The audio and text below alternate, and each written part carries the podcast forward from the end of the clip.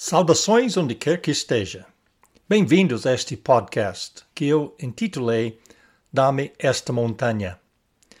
De certa forma, esta é a minha resposta aos muitos pedidos ao longo dos anos para contar a história do nosso trabalho missionário no Brasil e em Portugal. De certa maneira também, este lançamento, neste momento, assinala uma data marcante nas nossas vidas. Este mês, março de 2022, vamos celebrar o 50 aniversário da nossa chegada a São Paulo, Brasil, em 1972. Foi a nossa resposta a uma chamada inegável de Deus. E, em resposta a uma chamada divina igualmente inegável, 44 anos depois, no dia 20 de abril de 2016, saímos definitivamente do campo missionário no estrangeiro. Os últimos 40 anos foram passados em trabalhos pioneiros de plantação de igrejas na Ilha da Madeira. Esta ilha montanhosa vulcânica serve perfeitamente como uma justificação visível e material para o título deste podcast. Mas as montanhas não são apenas características de orografia. Elas representam também desafios, algo assustador e muitas vezes aparentemente intransponível. O meu objetivo em contar a história não é criar uma imagem grandiosa do que nós fizemos ou de nós como servos heróicos de Deus, pois o intuito é enfatizar as grandes coisas que Deus fez. As decisões que tomamos não são uma fórmula mágica para plantar igrejas em campos pioneiros, mas os princípios de fé subjacentes que nos guiaram são. Ninguém pode fazer o que nós fizemos. Na verdade, nem nós podemos fazer. Nem tampouco poderíamos voltar a repetir os nossos sucessos, entre aspas. Em primeiro lugar, não fomos nós que conseguimos em segundo lugar, Deus não se repete, como se estivesse vincado a um procedimento operacional padronizado. Não lemos de outra batalha como aquela dos muros de Jericó, ou de uma segunda vitória do modelo Davi matou o gigante com uma física. Também não podemos voltar atrás e desfazer os erros que cometemos.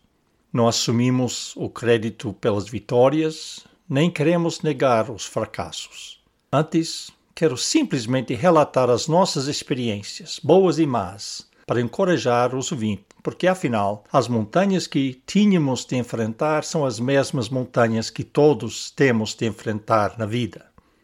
Esta história é como Deus nos permitiu conquistar montanhas, e Ele ainda é capaz e disposto a liderar aqueles que confiam implicitamente nele a conquistar as montanhas que enfrentam.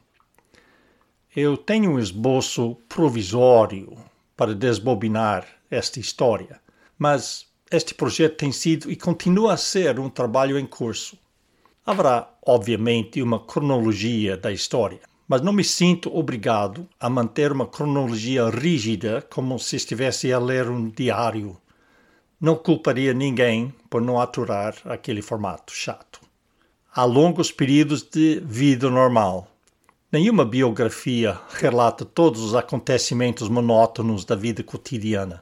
Nem tampouco deve uma autobiografia fazer isso. Até as narrativas bíblicas das vidas dos heróis da fé são espantosamente curtas em relação ao tempo de vida deles. E a vida de Jesus? Nas palavras finais de João, no seu Evangelho, a sua versão da vida e do ministério de Cristo, ele admite. Há, porém, ainda muitas outras coisas que Jesus fez, e se cada uma das quais fosse escrita, cuido que nem ainda o mundo todo poderia conter os livros se escrevessem. João 21, versículo 25. E as coisas que Jesus fez em três anos e meio de ministério seriam muito mais importantes do que tudo que nós fizemos em 75 anos de vida na Terra. O meu objetivo não é apenas produzir um volume de palavras, mas descrever eventos e situações que possam ilustrar lições espirituais, válidas para qualquer pessoa, em qualquer lugar, a qualquer momento. Vou consultar diários que escrevi ao longo dos anos. Não de forma extremamente consistente, confesso. Tenho cópias das minhas cartas de oração e um blog que cobre acontecimentos de maior, para ajudar a estabelecer uma sequência adequada de eventos e colocá-los no prazo adequado. Embora não preveja apresentar uma narrativa cronológica rigorosa, também não quero que os acontecimentos fiquem fora do contexto no esquema das coisas. O que peço a Deus é que a narrativa das nossas experiências missionárias seja usada por Deus para vos ajudar a confiar nele na conquista das vossas montanhas. Ao chegar à Ilha da Madeira, Portugal, em dezembro de 1976, uma das principais histórias bíblicas que me prendeu foi a de Caleb, um dos doze espiões enviados para a Terra Prometida. Lá, ele viu uma montanha e disse ao servo de Deus, Moisés: Quando chegar o tempo de distribuir a herança entre os tribos, as tribos de Israel, dê-me esta montanha. Ao caminhar pelas ruas pavimentadas de calçada na Madeira, ou, ao olhar para a cidade do Funchal, a capital, do topo da montanha, eu fazia sempre um pedido a Deus: Dá-me esta montanha. E ele deu. Esta é a história de como aconteceu.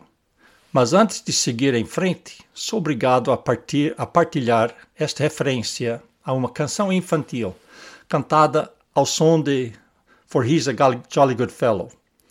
Eh, não sei bem como isso é em português, Uh, muitas vezes veio à minha cabeça quando eu contemplava contar a história. Dá-me esta montanha. A canção vai mais ou menos assim. The bear went over the mountain, the bear went over the mountain, the bear went over the mountain to see what he could see. And all that he could see, and all that he could see was the other side of the mountain, the other side of the mountain, the other side of the mountain was all that he could see. Basicamente, vai assim: o urso subiu a montanha para ver o que estava lá para ver, e quando chegou lá, a única coisa que viu era o outro lado da montanha. Muitas vezes depois de fazermos o esforço e sacrificarmos tanto para caminhar até o topo da montanha, sentimos uma sensação de desilusão. Ao contrário das nossas expectativas, a única coisa que encontramos é o outro lado da montanha. Aqui deixo uma espécie de aviso. Nos 40 anos que vivemos na Madeira, experimentamos o outro lado da montanha. Muitas vezes ao contarmos esta história, tornar-se-á evidente que a forma como se reage a uma experiência tipo outro lado da montanha determinará o, o êxito, o fracasso do trabalho de um missionário na sua prossecução da sua vocação. Mas o mesmo aplica-se a todos nós em qualquer outro esforço, prosseguindo uma carreira profissional para chegar ao topo da hierarquia alcançando o objetivo pessoal de uma casa que sempre sonhamos ter, ou descobrindo que o ideal romântico de um casamento, apresentado em contos de fada, onde viveram felizes para sempre, na realidade tem uma grande dose de momentos do outro lado da montanha. A Ilha da Madeira é publicitada como um paraíso na Terra. Há elementos de verdade nisso que não podem nem devem ser menosprezados quando comparado com outros lugares para viver.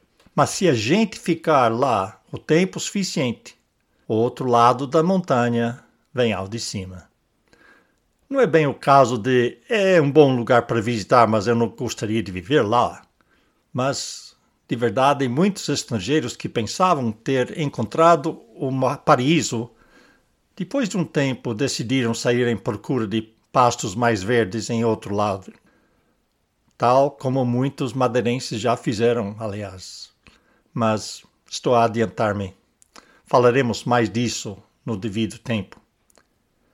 É hora de embarcar neste desafio de conquistar mais uma montanha, uma que eu nunca escalei antes: produzir um podcast. Nisto há uma lição que todos devemos lembrar sempre. Enquanto estivermos nesta terra e vivermos em corpos mortais, haverá sempre mais uma montanha à nossa frente. Teremos sempre motivo para dizer: Deus, dá-me esta montanha.